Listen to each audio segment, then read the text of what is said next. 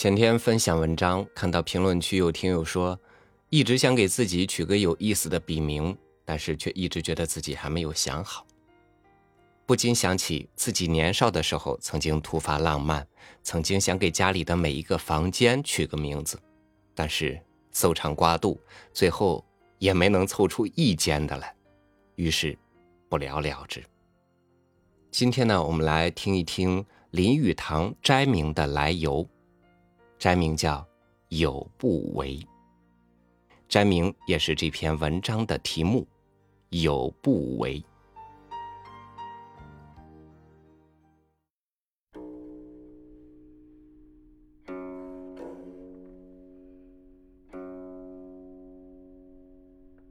照中国文人的习惯，往往要择一个诗意的名称做他的斋名。我也为我的斋提了一个，叫“有不为斋”。这个名儿相当的长，但比起另一个著名的斋名“仰观千七百二十七鹤斋”来，还不及它的一半。直接引起我的这个斋名的，是一个一八九八年时的维新党人。康有为，既是有为，那么另一方面一定有有不为。当然，一切相反的东西，本质上都是相同的。在基本上，康有为与我也十分相符，虽然我们的所论很不一样，因为我们有了一句孟子的智言。说：“唯有不为者，使有所为。”我这个斋名还有一个好处，便是它有中国的文雅，它有“我无能为，我无所为，我乃无能为者”等等，因此它是完全可以等列在其他的文雅名称中的。如养鱼斋与古鱼炉，或藏桌山房等等。朋友们常常问我，为什么要用这个名称来做我的斋名，而我所不为的大事又是什么？这是一个很难回答的问题。不但在我，人人都是如此。我为时不知道我所不为的到底有几件事，直到有人第一次向我提出这个问题，而我现在便在打字机前一一想起来。我本觉得我的这些不为，是应该求上帝的宽恕的，但事实上我的不为倒却是我的长处，这些事总会使我上天堂的。且看吧。我不请人题字，我始终背不出来总理遗嘱，在三分钟静默的时候也止不住东想西想。我从没有休过自己的老婆，而且完全够不上做一个教育领袖。我始终不做官，穿了洋装去呈现土产。我也从未坐了新式汽车到运动会中心提倡体育，我也不把干这些蠢事的人们当做一回事。我憎恶强力，从不骑墙，也不翻筋斗，无论是身体的、精神的或政治的，我连看风头也不会。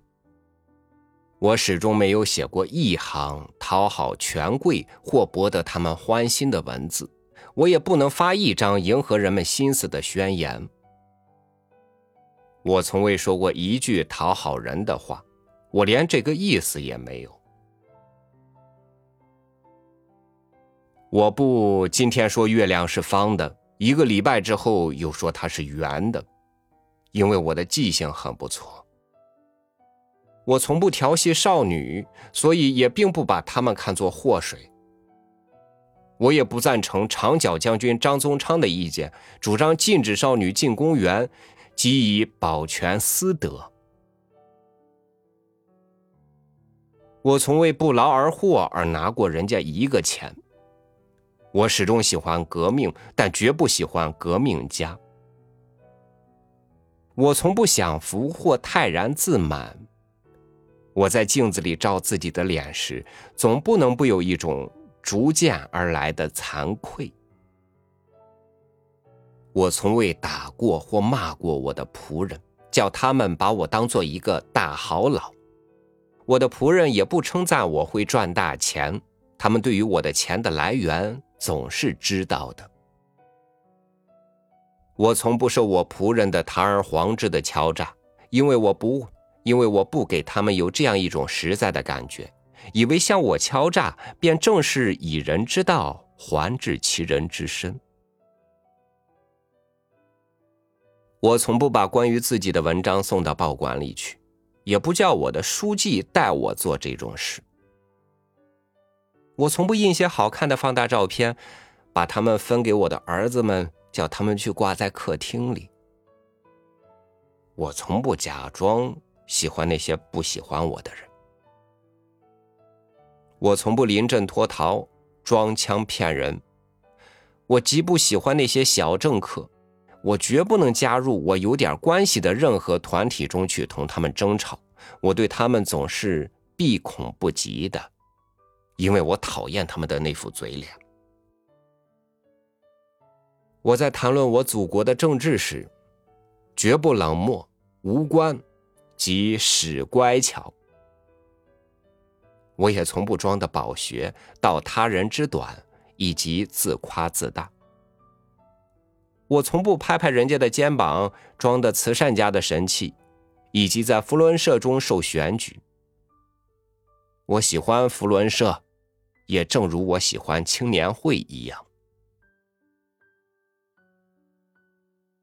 我从来没有救济过什么城市里的少女或乡下姑娘。我。从不感到犯罪。我觉得我差不多是一个不比大家差的好人。如果上帝能爱我，有像我的母亲爱我一半那样，那么他一定不会把我送入地狱的。如果我不上天堂，那么世界一定是灭亡了。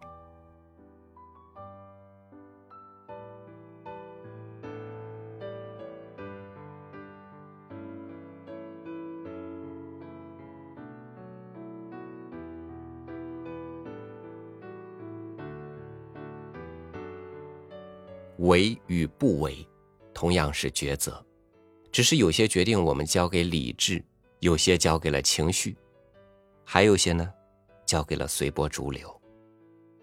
同时，生活中哪些可为不可为，这其中的界限，是不是在很多人身上越来越模糊了呢？感谢您收听我的分享。欢迎您关注微信公众号“三六五读书”，收听更多主播音频。我是超宇，祝您晚安，明天见。